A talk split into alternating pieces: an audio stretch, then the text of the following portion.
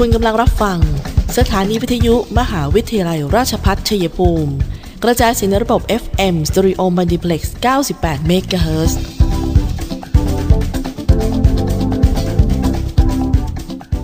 ที่นี่ สถานีวิทยุกระจายเสียงเพื่อการศึกษา มหาวิทยาลัยราชพัฒชัยภูมิส่งกระจายเสียงในระบบ FM Stereo Multiplex ความถี่ 98 MHz จากนี้ไป ขอเชิญท่านติดตามรับฟังรายการ คุยกันบ่ายสองโมงดำเนินรายการโดยธนทรชัยวงศ์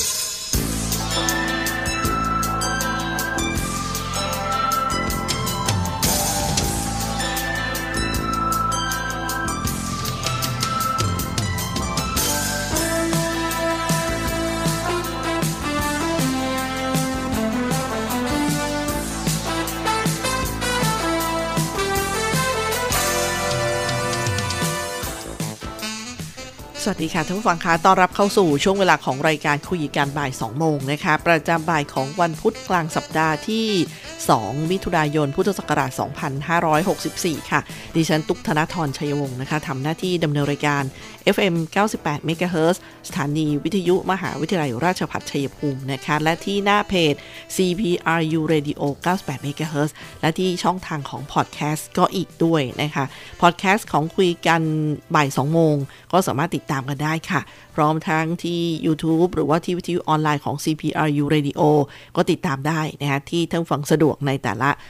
แพลตฟอร์ม แต่ละช่องทางในการสื่อสารของรายการของเราด้วยค่ะ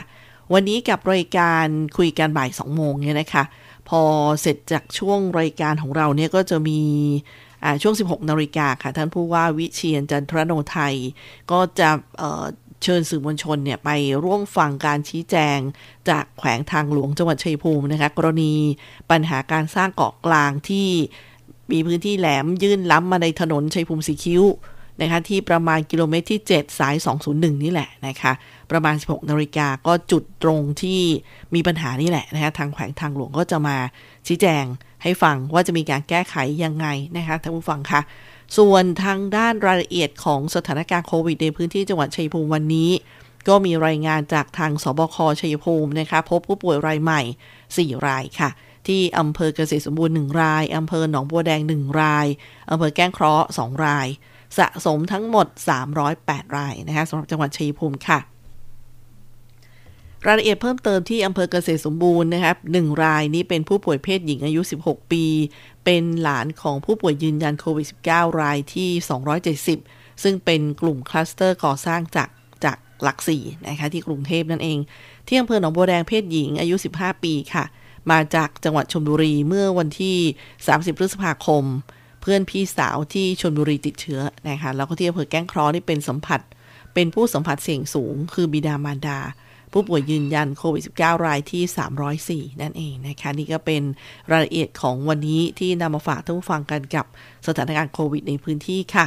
แล้วก็สำหรับโครงการนะคะ4โครงการเยียวยาเฟสใหม่ที่ต่อเนื่อง จากรัฐบาลก็มีดังนี้นะคะท่านผู้ฟังคะ 1 มิถุนายน 2564เนี่ย ทางคอรมอได้เห็นชอบ 4 โครงการ คนละครึ่งเฟส3ยิ่งใช้ยิ่งได้ เติมเงินบัตรคนจน แล้วก็เติมเงินเราชนะ กลุ่มช่วยเหลือพิเศษ แพ็กเกจเยียวยาโควิดกระตุ้นกำลังซื้อ รับ e-voucher คืนผ่านแอปเป๋าตังค์ในอัตรา 10-15%สูงสุดไม่เกินคนละ 7,000 บาท เพื่อนำไปใช้จ่ายโดยมีกลุ่มเป้าหมาย 4 ล้านคนในใช้งบประมาณ 2.8 หมื่นล้านบาทนะคะ ซึ่งรายละเอียดก็เดี๋ยวจะมาคุยกันในช่วงหน้าค่ะท่านผู้ฟัง ช่วงนี้พักกันสักครู่ค่ะ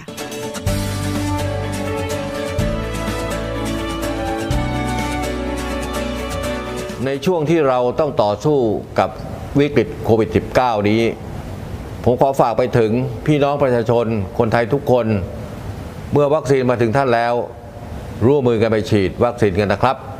เพื่อตัวท่าน ครอบครัวท่าน คนที่ท่านรัก เพื่อสังคมและประเทศไทยของเรา และทุกคนจะได้กลับมามีชีวิตปกติโดยเร็ว ประเทศกลับมาเข้มแข็ง และเดินหน้าต่อไปนะครับ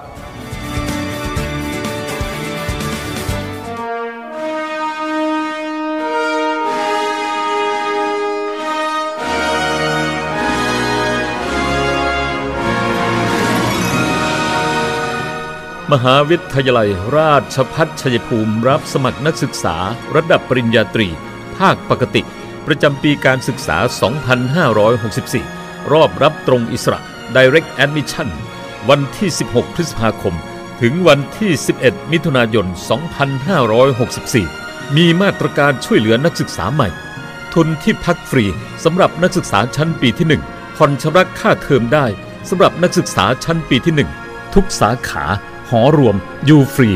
ชำระค่าน้ำค่าไฟรายเดือน ติดต่อสอบถามศูนย์อำนวยการรับสมัครนักศึกษา 044 815 120 061 026 5333 044 815 111 ต่อ 1100 1106 หรือที่เว็บไซต์ CPRU cpru.ac.th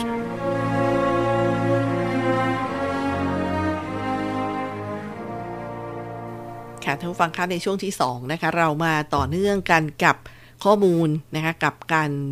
เยียวยาเฟสใหม่ ในช่วงนี้รายละเอียดก็มีดังนี้ค่ะ โครงการเติมเงินให้กับผู้ถือบัตรสวัสดิการแห่งรัฐ 13.65 ล้านคนนะคะเดือนละ 200 บาท ระยะเวลา 6 เดือน คือตั้งแต่เดือนกรกฎาคมไปถึงเดือนธันวาคม 2564 รวมคนละ 1,200 บาท วงเงินรวมทั้งสิ้น 1.64 หมื่นล้านบาทนะคะ แล้วก็มีโครงการเติมเงินให้กับผู้ที่ต้องการความช่วยเหลือเป็นพิเศษ เช่น ผู้ที่ไม่มีสมาร์ทโฟน ผู้พิการ ผู้สูงอายุ จากโครงการเราชนะ 2.5 ล้านคนเดือนละ 200 บาท ระยะเวลา 6 เดือนนะจากกรกฎาคมไปถึงสิ้นปีค่ะ ก็คนละ 1,200 บาท เช่นเดียวกันนะคะรวมงบประมาณตรงนี้ 3,000 ล้านบาท ส่วน 3 โครงการที่ 3 เป็นโครงการคนละครึ่งเฟส3นะคะหรือว่าระยะที่ 3 เนี่ย ให้วงเงินคนละ 3,000 บาท นาน 6 เดือนจำนวน 31 ล้านคน โดยแบ่งเป็นให้ช่วงแรกนะคะ เดือนกรกฎาคมถึงกันยายน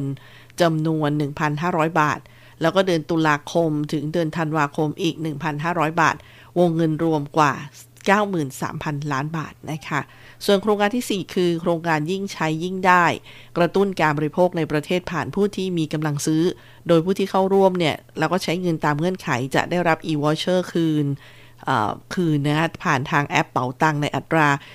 10-15%สูงสุดไม่เกินคนละ 7,000 บาท เพื่อนำไปใช้จ่าย โดยมีกลุ่มเป้าหมาย 4 ล้านคน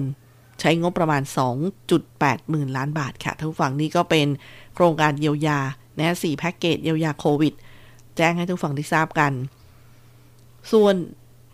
วันนี้นะครับมีเรื่องที่โครงการดีๆนะคะที่เป็นโครงการหมวกแสนใบ เพื่อผู้ใช้รถจักรยานยนต์ปลอดภัย เพียงคุณซื้อพรบรถจักรยานยนต์นะคะที่เซเว่นอีเลเวนทุกสาขาทั่วประเทศค่ะ ก็สามารถใช้สิทธิ์ซื้อหมวกรูปแบบเก๋ๆได้นะคะในราคา 144 บาท เริ่มโครงการนี้ตั้งแต่วันที่ 29 พฤษภาคมมาแล้วค่ะ เรียกว่าเริ่มจากนี้เป็นต้นไปนะคะ อย่าลืมต่อพรบกันนะคะ เพราะว่าเป็นเรื่องดีๆ ที่จะได้ซื้อหมวกกันน็อกหมวกนิรภัยเนี่ย รูปแบบเก๋ๆเพียง 144 บาทเท่านั้นเองค่ะ ส่วนสัปดาห์นี้เป็นต้นไปท่านฟังคะมีข้อมูลการลงทะเบียนรับวัคซีนผ่านระบบหมอพร้อม และเจ้าหน้าที่ในส่วนของจังหวัดชัยภูมินะคะ เดี๋ยวนะคะยอดนี้มีผู้สูงอายุนะคะ1 1 8 8 9 3นะคะ โอ้ นี่ตัวเลขเล็กมากท่านผู้ฟังขออภัยนะคะ เดี๋ยวไว้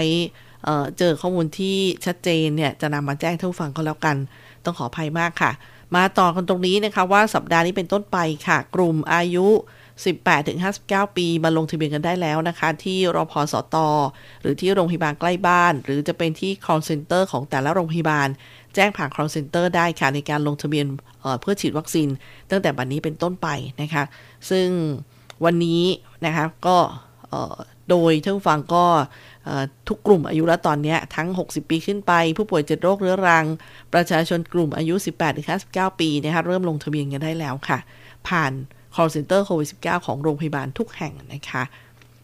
ส่วนวันนี้มีบรรยากาศเมื่อวาน เมื่อวานนะคะหนึ่งมิถุนายนช่วงบ่ายๆเนี่ยท่านนายแพทย์วชิรบทพิบูลนายแพทย์สาธารณสุขจังหวัดชัยภูมิพร้อมด้วยนายแพทย์ประเสริฐ ชัยรัตนะผู้อำนวยการโรงพยาบาลชัยภูมิ แล้วก็ประธานหอการค้าจังหวัดชัยภูมิค่ะผู้จัดการโรบินสันผู้บริหารสาธารณสุขอำเภอเมืองชัยภูมินะคะ แล้วก็คณะเนี่ยลงพื้นที่ไปค่ะ เพื่อไปเตรียมความพร้อม เรื่องการเตรียมฉีดวัคซีนโควิด -19 ในวันที่ 7 มิถุนายนนี้ที่จะถึงนะคะ ที่ศูนย์การค้าโรบินสันไลฟ์สไตล์ชัยภูมิเซ็นเตอร์ก็รีบลงทะเบียนกันนะคะ เพราะว่าเดี๋ยวจุดฉีดของอำเภอเมืองเนี่ย คือที่ห้างสรรพสินค้าโรบินสันไลฟ์สไตล์นี่เองค่ะยินดีกับชาวชัยภูมิดวงเฮงนะถูกรอนที่1นะมี 2 รายนะรายหนึ่งนี่เขาบอกว่าเออ12 ล้านเลยนะคะสองใบ อีกรายหนึ่งนี่บอกสั่งซื้อทางออนไลน์ บอกกำลัง ส่งส่งรางวัลที่1มากำลังรอนะคะก็เป็นอีก 6 ล้านบาทอีกอีกรายหนึ่งนะคะก็คือที่หนุ่มชาวตำบลหนองบัวโคกอำเภอจตุรัสนะคะรางวัลที่หนึ่งสองใบ ดียินต้องยินดีด้วยเลยค่ะ อีกรายหนึ่งที่อำเภอบ้านเข้านะคะ แต่ว่ายังรอรุ้นเพราะว่ารางวัลกำลังเดินทางมา คือซื้อซื้อผ่านแบบออนไลน์ทุกฝั่งคงนึกออกนะคะ คือซื้อกันแล้วก็เห็นกันในจอประมาณนั้นเลย ตอนนี้ยังมีเรื่องที่คอรมออนุมัติช่วยเหลือเกษตรกรผู้ปลูกมันสำปะหลังแล้วนะคะ กับโรคใบด่างเนี่ย 2,160 บาทต่อไร่ หลาย ๆ ท่านก็จะได้มีความหวังกันไปค่ะ เดี๋ยวจะมีนะคะสาระมาฝากท่านผู้ฟังกันต่อนะคะ ทั้งเรื่องของ ประกาศราชวิทยาลัยอายุรแพทย์แห่งประเทศไทย แนวทางการฉีดวัคซีนให้แก่ผู้สูงอายุและผู้ป่วยทั่วไปค่ะ ซึ่งก็มีข้อควรปฏิบัติก่อนและหลังการฉีดมาฝากด้วยนะคะ ข้อแรกเลยนะคะเขาบอกสามารถทำกิจวัตรประจำวันได้ตามปกติ 2. ไม่ออกกำลังกายหนักกว่าที่เคยทำปกติ 3. ไม่ควรพักผ่อนน้อยกว่าปกติ 1-2 วัน คือต้องเตรียมตัวพักผ่อนกันให้ดีค่ะ กรณีที่ได้รับวัคซีนอื่น ๆ เช่น วัคซีนโรคพิษสุนัขบ้า วัคซีนบาดทะยัก สามารถรับการฉีดวัคซีนโควิด -19 ได้ โดยไม่จำเป็นต้องเว้นระยะ แต่ให้ฉีดในตำแหน่งที่ต่างกัน หรืออาจจะเเว้นระยะห่างกันประมาณ 1 สัปดาห์ก็ได้เหมือนกันค่ะ แล้วก็ยังมีนะคะสำหรับฉีดวัคซีนได้ต้องพิจารณาเพิ่มเติมดังนี้ก็คือ 1. ผู้คนที่มีประวัติเขาเรียกว่า anaphylaxis จากวัคซีนอื่นมาก่อน เขาบอกให้ตรวจสอบส่วน แนะนำให้ตรวจสอบส่วนประกอบของวัคซีนที่ผู้ป่วยเคยแพ้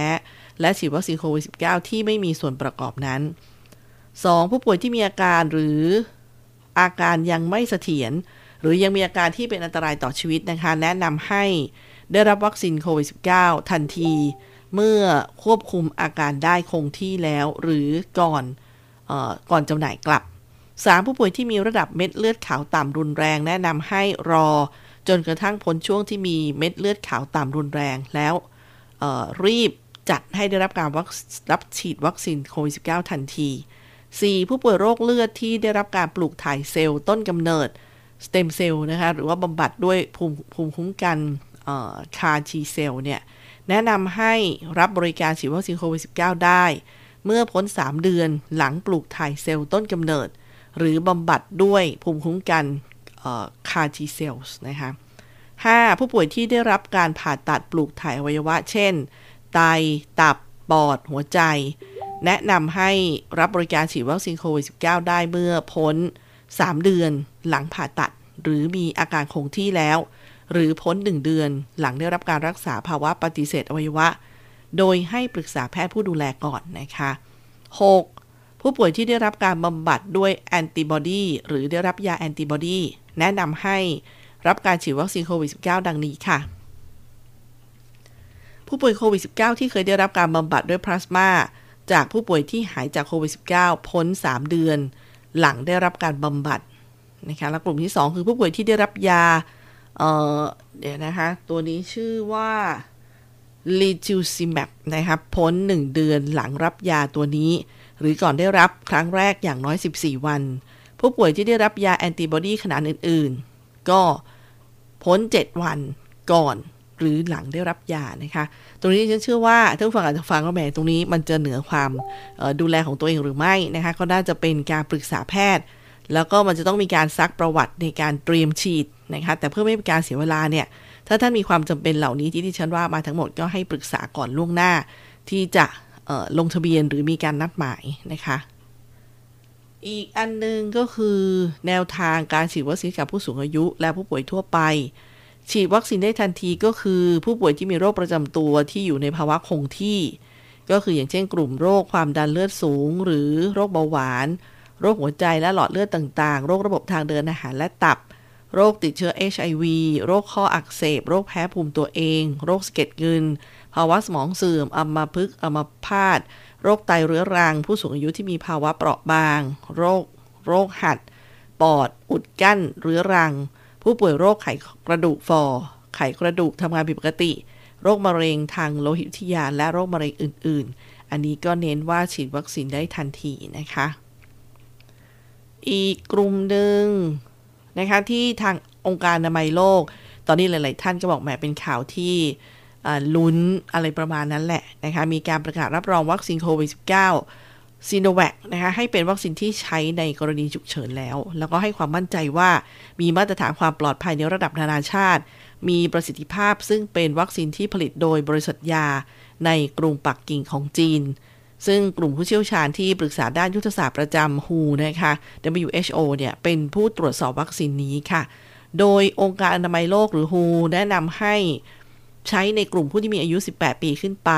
ฉีด 2 โดส เว้นระยะ 2-4 สัปดาห์ โดยมีประสิทธิภาพป้องกันอาการรุนแรง และการเข้าโรงพยาบาล 100%ในการศึกษาวิจัยค่ะ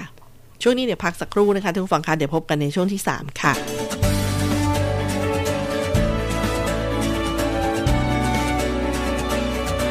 ในช่วงที่เราต้องต่อสู้กับวิกฤตโควิด -19 นี้ ผมขอฝากไปถึงพี่น้องประชาชน คนไทยทุกคน เมื่อวัคซีนมาถึงท่านแล้ว ร่วมมือกันไปฉีดวัคซีนกันนะครับ เพื่อตัวท่าน ครอบครัวท่าน คนที่ท่านรัก เพื่อสังคม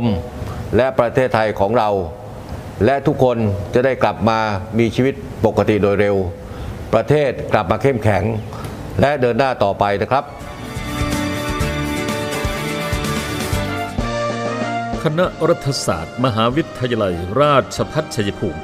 มุ่งผลิตบัณฑิตที่มีคุณภาพอุดมด้วยความรู้ มีสำนึกต่อสาธารณะ และพร้อมรับใช้สังคม ด้วยการพัฒนาระบบการเรียนการสอนให้เหมาะสมกับการเรียนรู้ในศตวรรษที่ 21 จึงจัดให้มีสิ่งอำนวยความสะดวกที่ครบครันและทันสมัยคณาจารย์ที่มีความรู้ความเชี่ยวชาญในศาสตร์เฉพาะ มีหลักสูตรที่ได้มาตรฐาน และมีระบบการดูแลนักศึกษา ให้สำเร็จการศึกษาตลอดหลักสูตร หลักสูตรที่จัดการเรียนการสอน หลักสูตรระดับปริญญาตรี หลักสูตร 4 ปี 1. หลักสูตรรัฐศาสตร์บัณฑิต สาขาวิชารัฐศาสตร์ 2. หลักสูตรรัฐประศาสนศาสตร์บัณฑิต สาขาวิชา รัฐประศาสนศาสตร์ 3. หลักสูตรนิติศาสตร์บัณฑิต สาขาวิชานิติศาสตร์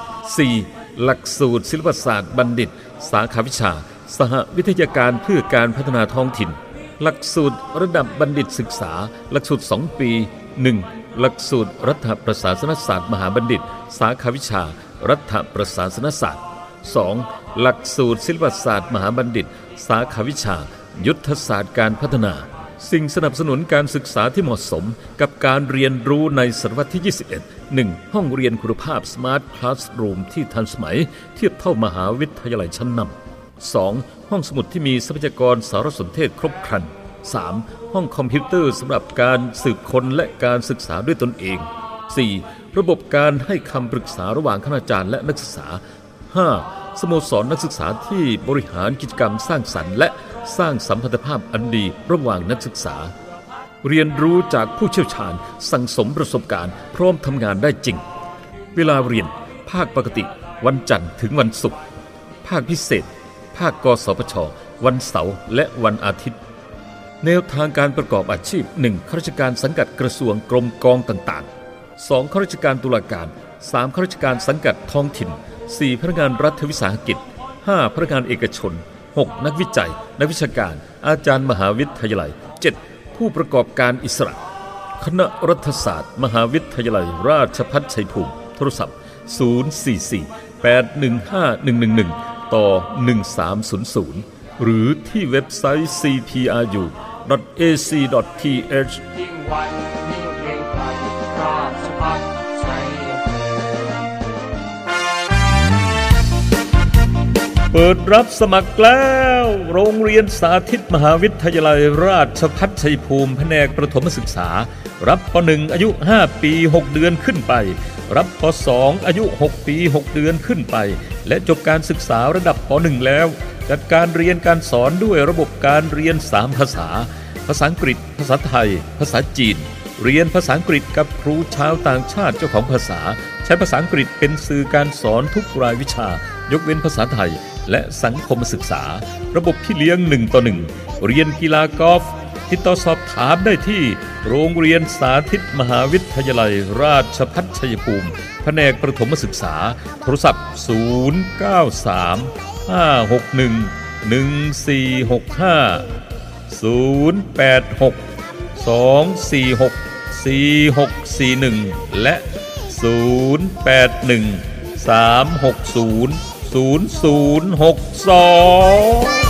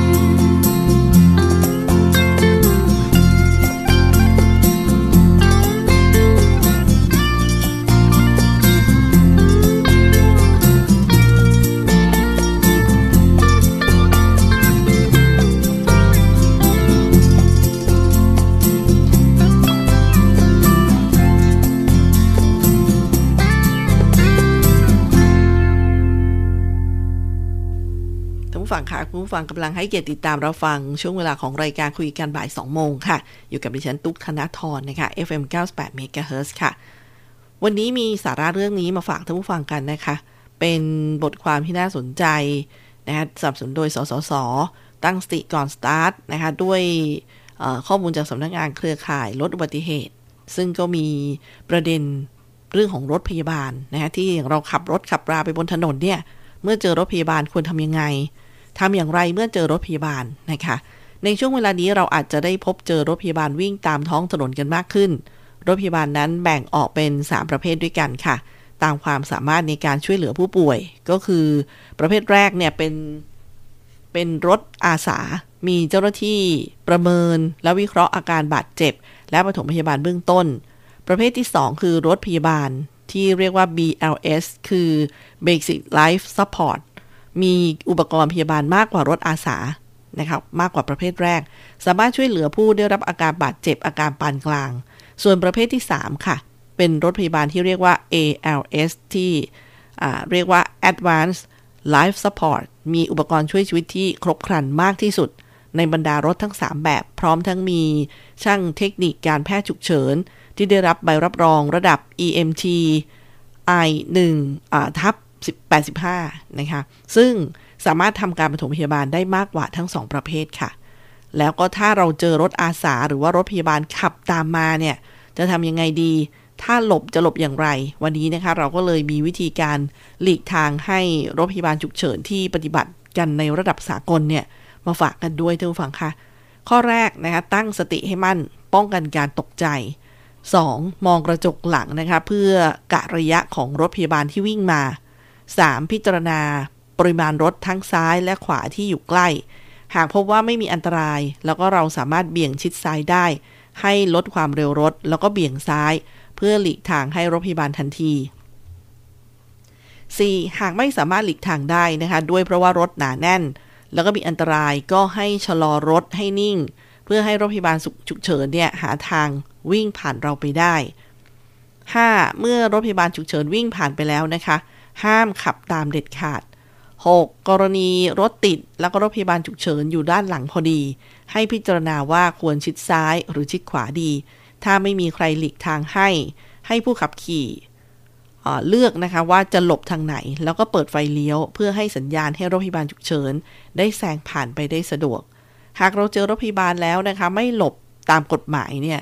จะถูกปรับ 500 บาท แล้วก็ทำให้ผู้ป่วยที่อยู่ในรถเนี่ย เสียชีวิต หรือว่ามีอาการหนักกว่าเดิมได้นะคะ ดังนั้นพวกเราสามารถช่วยให้ผู้ป่วยปลอดภัยได้ด้วยน้ำใจของทุกคนค่ะ ก็เป็นข้อมูลดีๆ ที่สำนักงานเครือข่ายลดอุบัติเหตุนะคะฝากพวกเรากันมาเพื่อประชาสัมพันธ์ต่อๆกันไปท่านฟังคะอีกหนึ่งโครงการที่เป็นโครงการที่จะติดอาวุธให้กับบรรดาพี่น้องเกษตรกร และผู้ประกอบการสินค้าเกษตรไทยฝ่าวิกฤตโควิด -19 นะคะ สถาบันพัฒนาผู้ประกอบการค้ายุคใหม่ กรมส่งเสริมการค้าระหว่างประเทศกระทรวงพาณิชย์ ขอเชิญชาวเกษตรกรแล้วก็ผู้ประกอบการสินค้าเกษตรไทยทุกท่านนะคะ ที่สนใจ ด้านการค้าออนไลน์ สู่ตลาดต่างประเทศ เข้าร่วมโครงการสัมมนาเชิงปฏิบัติการ ด้านการค้าออนไลน์สู่ตลาดโลก หลักสูตร เกษตรทันสมัย พาณิชย์ขายให้ออนไลน์ทั่วโลกรุ่นที่ 2 นะคะภายใต้แนวคิด เกษตรผลิตพาณิชย์ตลาด โครงการที่จะช่วยพัฒนาศักยภาพผลักดันยอดขาย แล้วก็ได้เรียนรู้เชิงลึกจากผู้เชี่ยวชาญอย่างใกล้ชิด ในการทำการค้าออนไลน์สู่ต่างประเทศอย่างครบวงจร 6 วันเต็มนะคะเปิดรับสมัครแล้วค่ะตั้งแต่วันนี้ไปถึง 25 มิถุนายน ซึ่งคุณสมบัติผู้สมัครก็มีดังนี้ค่ะ ผู้ประกอบการสินค้าเกษตรและอาหารไทยที่มีสินค้า ศักยภาพเป็นของตนเอง 2. จดทะเบียนเป็นนิติบุคคล หรือจดทะเบียนพาณิชย์ หรือเป็นสมาชิก Young Smart Farmer ของกระทรวงเกษตรและสหกรณ์ 3. มีทักษะในการใช้คอมพิวเตอร์เบื้องต้นได้ระดับดี ประกาศรายชื่อผู้เข้าร่วมโครงการนะคะ1กรกฎาคม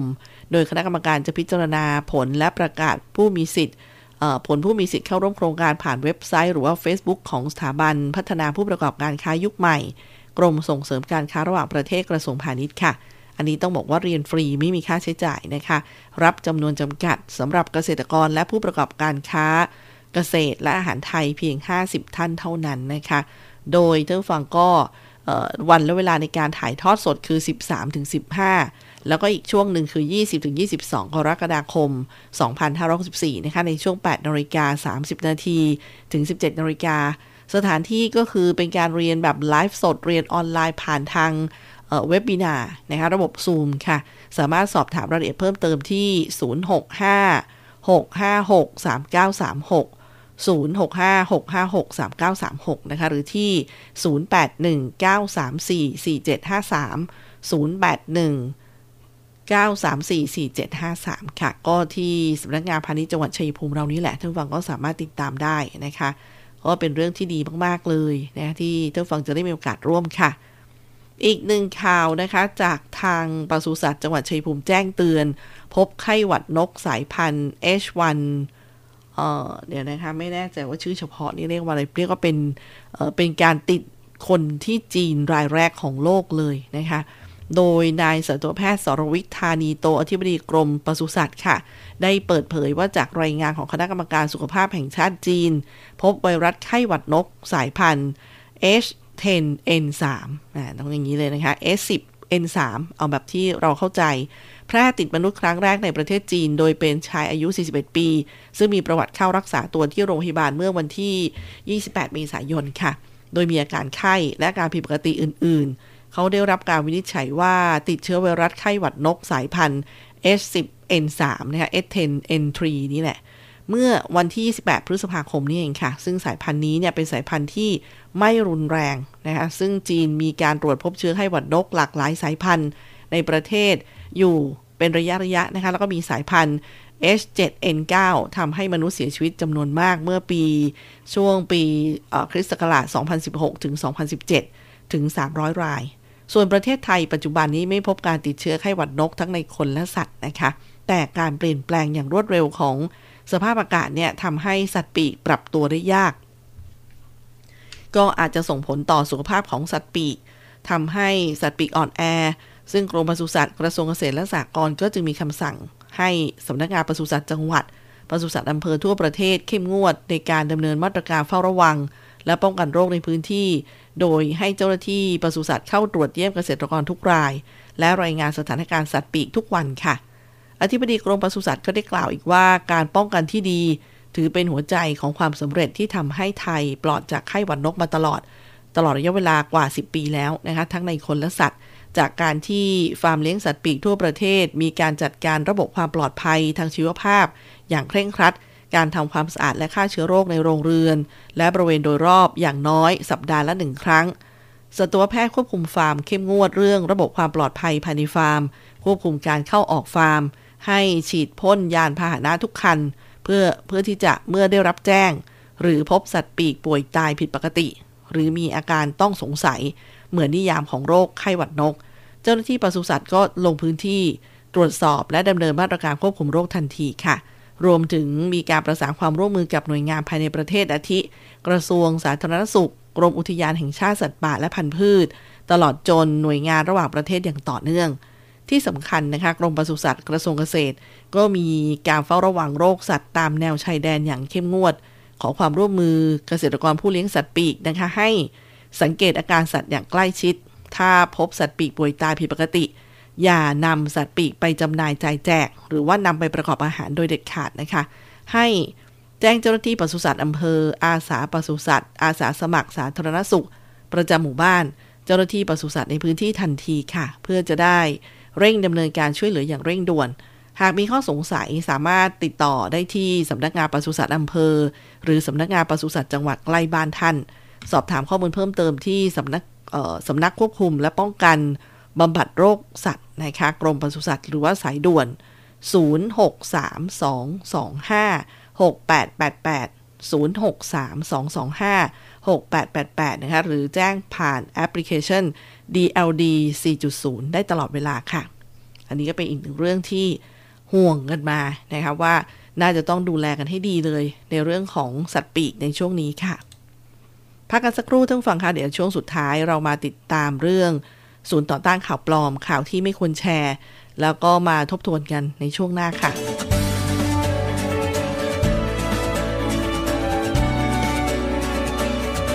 ในช่วงที่เราต้องต่อสู้กับ วิกฤตโควิด -19 นี้ ผมขอฝากไปถึงพี่น้องประชาชนคนไทยทุกคน เมื่อวัคซีนมาถึงท่านแล้ว ร่วมมือกันไปฉีดวัคซีนกันนะครับ เพื่อตัวท่าน ครอบครัวท่าน คนที่ท่านรัก เพื่อสังคมและประเทศไทยของเรา และทุกคนจะได้กลับมามีชีวิตปกติโดยเร็ว ประเทศกลับมาเข้มแข็ง และเดินหน้าต่อไปนะครับ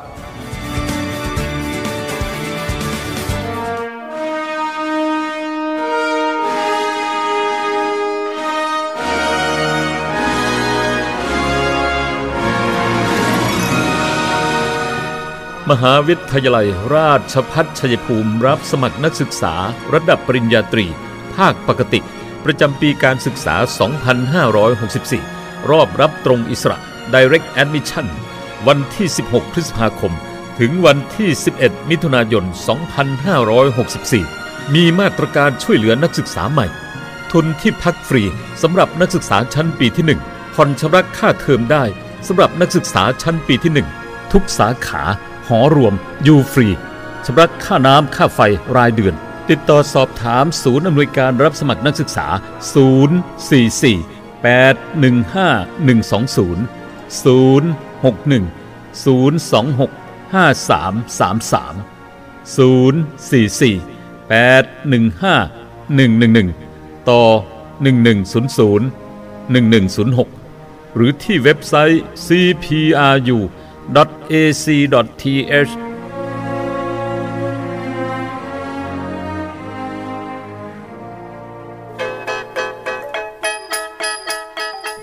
โรงเรียนสาธิตมหาวิทยาลัยราชพัฒชัยภูมิ ทางเลือกใหม่ทันสมัยได้มาตรฐานรับสมัครนักเรียนอนุบาล 2-6 ปี ตั้งแต่บัดนี้เป็นต้นไป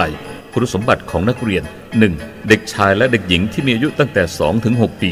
2. ไม่เป็นโรคติดต่อที่ร้ายแรง หลักฐานการรับสมัคร 1. สำเนาสูติบัตรใบเกิด 1 ฉบับ 2. สำเนาทะเบียนบ้านเด็กบิดามารดา 1 ฉบับ 3. รูปถ่ายขนาด 1 นิ้ว 2 รูปภาคเรียนที่ 1 พฤษภาคมถึงกันยายนภาคเรียนที่ 2 พฤศจิกายนถึงมีนาคม เรียนวันจันทร์ถึงวันศุกร์ เปิดทำการสอนตั้งแต่เวลา 8นาฬิกา30 นาทีถึง 15นาฬิกาค่าธรรมเนียมการศึกษาระดับชั้นบริบาล ภาคเรียนที่ 1 ไม่เกิน 5,000 บาท ภาคเรียนที่ 2 ไม่เกิน 5,000 บาท ระดับชั้นอนุบาลปีที่1ถึง3ภาคเรียนที่ 1 ไม่เกิน 4,000 บาท ภาคเรียนที่ 2 ไม่เกิน 4,000 บาท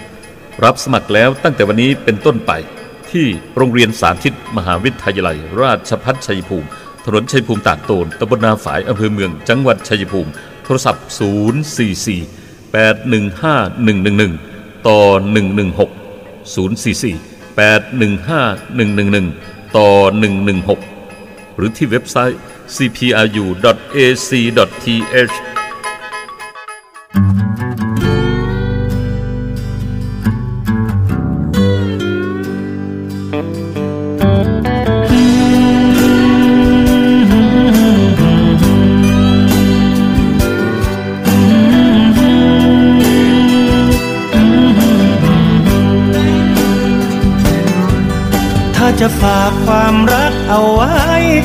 บนฟากฟ้า ก็กลัวเราเทวดาจะมาแย่งไป ถ้าจะฝากความรักในสายน้ำที่เย็นใส ก็กลัวความรักหนาวตายก่อนได้เคียงข้าง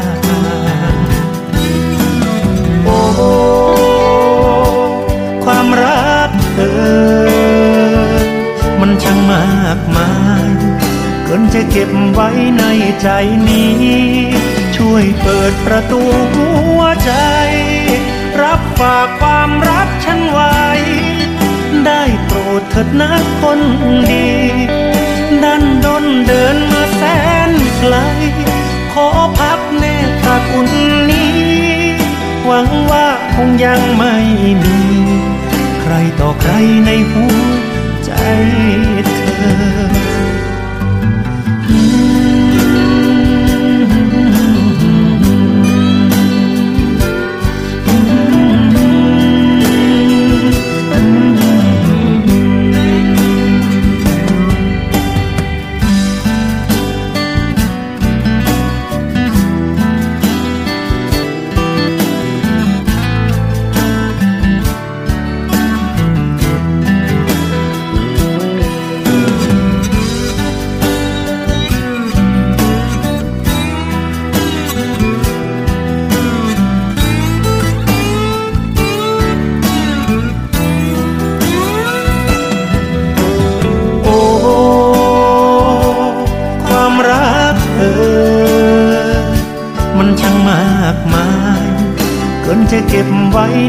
ใจนี้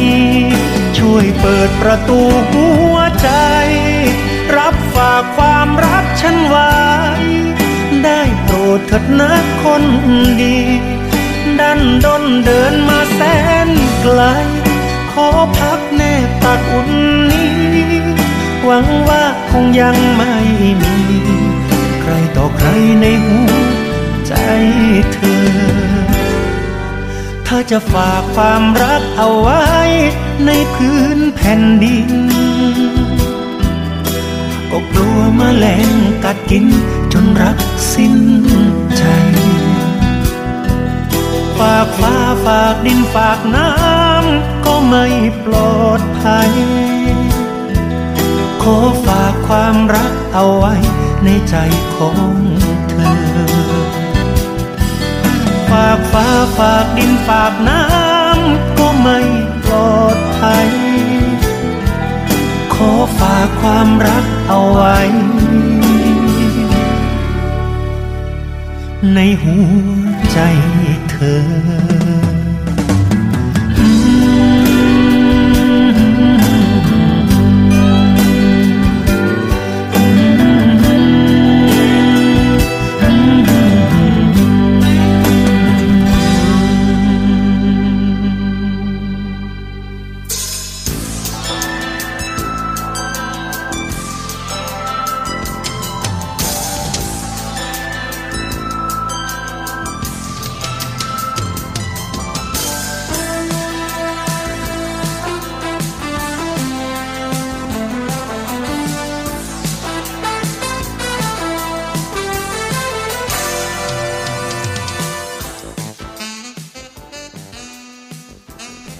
ผู้ฟังคะเดินทางมาถึงช่วงท้ายรายการของคุยกันบ่าย 2 โมง ประจำวันนี้แล้วนะคะ ก็บรรดาบรรดาคอเกมเนี่ยนะคะ ก็มีเรื่องใหม่ ๆ มาคุยกันเล็กๆน้อยๆนะคะก่อนจะไปที่ศูนย์ต่อต้านข่าวปลอมของกระทรวงดิจิทัลเนี่ยท่านผู้ฟังที่เขาเรียกว่าเอ่อเป็นผู้ที่อยู่ในในแวดวงการเล่นเกมเนี่ยก็มีเกมสร้างสตอรี่ที่เขารวมซีรีส์เกาหลีดัง ๆ ไว้ในเกมท่านผู้ฟัง ทราบแล้วใช่ไหมคะ บางท่านที่เป็นผู้ติดตามก็จะทราบกัน เขาบอกว่ามีการปล่อยเขาบอกค่าเอ่อค่าย com to us เนี่ย ได้ปล่อยเกมใหม่เรียนเชยไหมคะเนี่ย เอ่ยชื่อเขาถูกไหมเนี่ย com to us ได้ปล่อยเกมใหม่ที่ชื่อว่า story pick นะคะสู่ตลาดโลกแล้วนะคะโดยเกมนี้เนี่ย เป็นเกมแนวจำลองสถานการณ์วาดฝันและถักทอร้อยเรียงเรื่องราวต่างๆ ให้เป็นไปได้ดั่งใจเรา ขึ้นอยู่กับการตัดสินใจของเราในทุกๆ ตัวเลือกนั่นเองค่ะ โดยในเกมนี้ก็จะมีการรวมเอาทั้งนิยาย แล้วก็ซีรีส์ชื่อดังจากเกาหลีมาให้เล่นกันเยอะแยะเลย อย่างเช่น Kingdom ที่โด่งดังไปทั่วโลกบน Netflix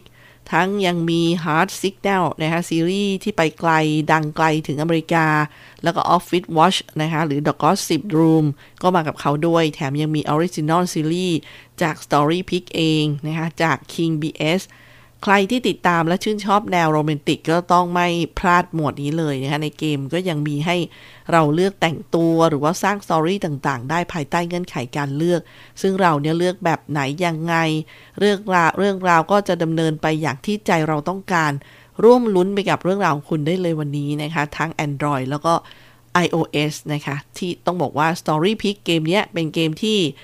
เป็นเกมมือถือที่พิเศษมาก ๆ นะคะ เพราะว่าเราจะได้เล่นเป็นตัวละครเอกใน story ที่แตกต่างกันออกไป โดยเฉพาะ story แนวโรแมนติก ซึ่งในเกาหลีนั้นหลังจากปล่อยเกมออกไปไม่เท่าไหร่นะคะ บอกว่ายอดดาวน์โหลดเกมก็ทะลุขึ้นถึงอันดับหนึ่งในหมวด Simulation ของ App Store กันเลยทีเดียวนะคะ แฟนๆเกาหลีนี่เขาตัวจริงเลยนะคะ ก็ถือว่าเป็นเกมที่น่าจับตามองของเหล่าผู้เล่นทุกเพศทุกวัยเลยนะคะ เพราะว่านอกจากบทจบที่สามารถจบได้หลายหลากหลายรูปแบบแล้วเนี่ยการเลือกของผู้เล่นยังส่งผลต่อองค์ประกอบของเรื่องราวความสัมพันธ์ต่างๆ ของตัวละครในเรื่อง ที่เรากำลังเล่นอยู่อีกด้วยค่ะ ซึ่งสตอรี่ทั้งหมดในเกมนั้นอ้างอิงมาจาก IP ชื่อดังจากภาพยนตร์ ซีรีส์ทีวีต่างๆ อย่างที่ยกตัวอย่างไปเมื่อสักครู่นี้นะคะ อะมามาฝากกันแบบหอมปากหอมคอนะคะ มาดูที่ศูนย์ต่อต้านข่าวปลอมของเราบ้างนะคะ วันนี้เขาฝากความห่วงใยไปที่ข่าวเรื่องอะไรบ้าง หลายๆท่านก็บอกแหมนะ อันนี้ก่อนเดี๋ยวกำลังเปิดข้อมูลค่ะ มาที่ข่าวนี้นะคะเขาบอกหยุดแชร์ได้แล้วนะ ที่มีคำว่าช่วงนี้งดไปพารากอนกันก่อนสยามพารากอนเนี่ยนะคะ ล่าสุดตรวจเจอพนักงานติดโควิดรวดเดียว 80 กว่าคน พนักงานก็ ติดไปแล้วอะไรเนี้ยเป็นเป็นเพจประมาณนี้นะคะ ข้อความที่ส่งต่อกันผ่านไลน์ว่าสยามพารากอนตรวจเจอพนักงานติดโควิด80คนดังกล่าวเนี่ยไม่เป็นความจริง สยามพารากอนมีมาตรการเชิงรุกในการดูแลสุขอนามัย และความปลอดภัยขั้นสูงสุดมาโดยตลอด และเพื่อเสริมสร้างความปลอดภัยจึงมีการตรวจพนักงานเพื่อหาแอนติบอดีว่ามีภูมิคุ้มกันในร่างกาย และถ้าพบว่ามีภูมินะคะ ดี๋ยวสักครู่หนึ่งนะคะเอ่อถ้าถ้าเกิดมีภูมิคุ้มกันในร่างกาย แล้วพบพบว่าตรวจแอนติบอดีแล้วเนี่ย ก็จะแนะนำให้ไปตรวจซ้ำที่โรงพยาบาล เพื่อเช็คให้แน่มั่นใจว่าเป็นภูมิประเภทประเภทใดต่อไปนะคะ ดังนั้นจึงขอความร่วมมือมาว่าเอ่อไม่เผยแพร่ข้อความอันเป็นเท็จ และบั่นทอนกำลังใจ แก่ผู้ได้รับผลกระทบจากสถานการณ์โควิดทุกฝ่ายนะคะนี่เป็นข่าวหนึ่งอะมาเริ่มกันที่ข่าวปลอมข่าวนี้นะคะท่านผู้ฟังคะ ข่าวนั้นไปแล้วมาที่ข่าวนี้ค่ะ พระใบดีกา นะคะประเด็นคือพระใบดีกาสะอาดมรณภาพหลังฉีดวัคซีนโควิด -19 จากกรณีที่ข่าวที่ถูกเผยแพร่ว่าพระใบดีกาสะอาดสุทธิยาโนเเป็นจากวัดทองนพคุณ ฉีดวัคซีนโควิด -19 แล้วหลังจากนั้นครึ่งชั่วโมงก็มรณภาพ ทางวัดทองนพคุณเพชรบุรี ได้ชี้แจงว่า ระใบดีกาสะอาดไม่ได้มรณภาพเพราะฉีดวัคซีนโควิด -19 เนื่องจากท่านยังไม่รับการฉีดนะคะ แล้วก็ยังไม่ได้ลงทะเบียนเพื่อรับการฉีดวัคซีนแต่อย่างใดด้วยนะนั้นก็ต้องดูให้ถูกนะคะ ว่าใช่ไหมที่แชร์กันออกไป ข่าวปลอมข่าวนี้นะคะ ประเด็นคือกินยาคุมแล้วฉีดวัคซีนป้องกันโควิด -19 ทำให้มีโอกาสเสียชีวิตมากขึ้น กรณีการส่งต่อข้อมูลตามประเด็นข้างต้นนะคะ ทางราชวิทยาลัย สูตินรีแพทย์แห่งประเทศไทยได้ตรวจสอบแล้วก็ชี้แจงว่า ข้อมูลณปัจจุบันซึ่งรวบรวมจากการศึกษาวิจัย เกี่ยวกับการฉีดวัคซีนป้องกันโรคโควิด -19 ในสตรีทั่วโลก และในประเทศไทย ซึ่งมีผู้ที่ใช้ยาคุมกำเนิดชนิดฮอร์โมน อยู่ด้วยเนี่ยเป็นจำนวนมาก ไม่พบว่ามีการเพิ่มความเสี่ยง ในการเกิดหลอดเลือดดำอุดตันแต่อย่างใดค่ะ มาต่อกันที่ข่าวบิดเบือนข่าวนี้นะคะ ข่าวบิดเบือนข่าวนี้ ประเด็นคือศึกษาธิการสั่งโรงเรียน คืนค่าเทอม กรณีเรียนออนไลน์ จากกรณีข้างต้นค่ะทางสำนักงาน ปลัดกระทรวงศึกษาธิการและกระทรวงศึกษาธิการ ได้ชี้แจงถึงประเด็นนี้นะคะว่าเป็นการพาดหัวข่าวที่คลาดเคลื่อน ส่วนรายละเอียดเนื้อหาข่าวเป็นข้อมูลจริง โดยศึกษาธิการได้ออกแนวปฏิบัติ ให้คืนเงินบำรุงการศึกษาหรือว่าค่าธรรมเนียมดังกล่าว ในส่วนที่ไม่ได้จัดกิจกรรมการเรียนการสอนอย่างเช่น ค่ากิจกรรมเรียนว่ายน้ำเรียนพิเศษเสริม ค่าสิ่งอำนวยความสะดวกด้านต่างๆ เป็นต้นนะคะนี่คือความจริงคือมันเหมือนจริงบางส่วนนะคะก็ไปบิดเบือนซะนี่วันนี้ส่งท้ายกับช่วงเวลาของรายการคุยกันบ่าย 2 โมงนะคะ ขอบคุณทุกฟังที่ให้เกียรติติดตามรับฟังค่ะ ดิฉันตุกธนาธรทำหน้าที่ดำเนินรายการไว้พบกันใหม่นะคะ สวัสดีค่ะ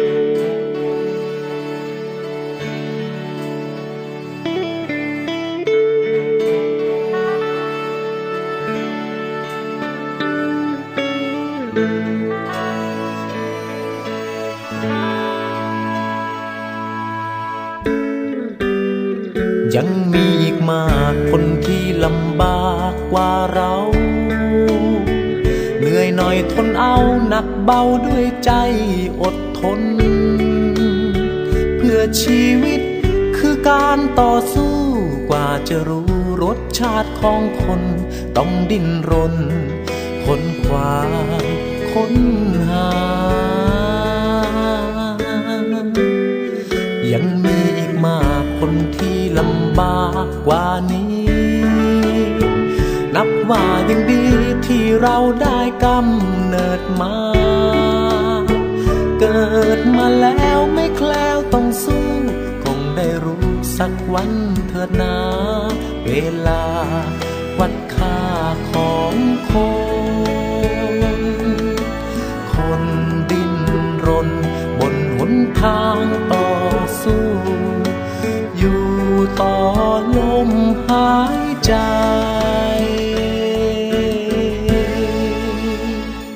หลากชีวิตทำมาหากิน ต่างทวินหาความสบาย ใส่กายใส่ใจใส่ตน ยังมีอีกมากคนที่ลำบากกว่าเรา หาคำกินเช้าคนเราคือสัตว์สังคม ต่างวิธีหากิน อยู่ภายในโลกใบกลมๆที่โสมมและสวยงาม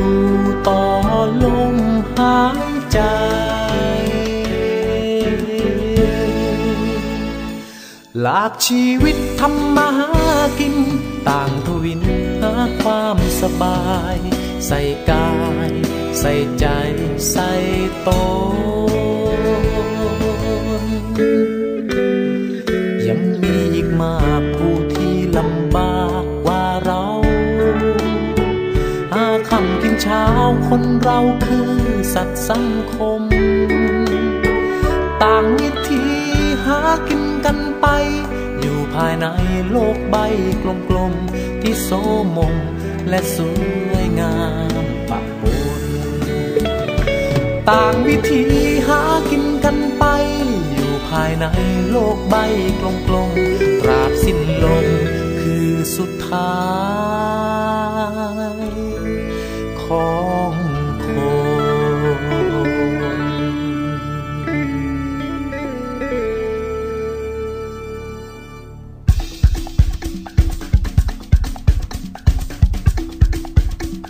คุณกำลังรับฟัง สถานีวิทยุมหาวิทยาลัยราชพัฒชัยภูมิ กระจายสียงในระบบ FM Stereo Multiplex 98 MHz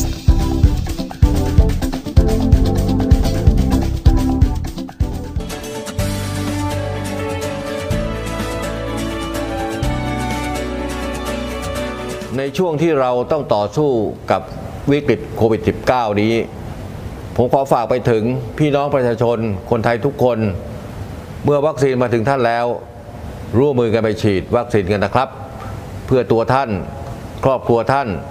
คนที่ท่านรัก เพื่อสังคมและประเทศไทยของเรา และทุกคนจะได้กลับมามีชีวิตปกติโดยเร็ว ประเทศกลับมาเข้มแข็ง และเดินหน้าต่อไปนะครับ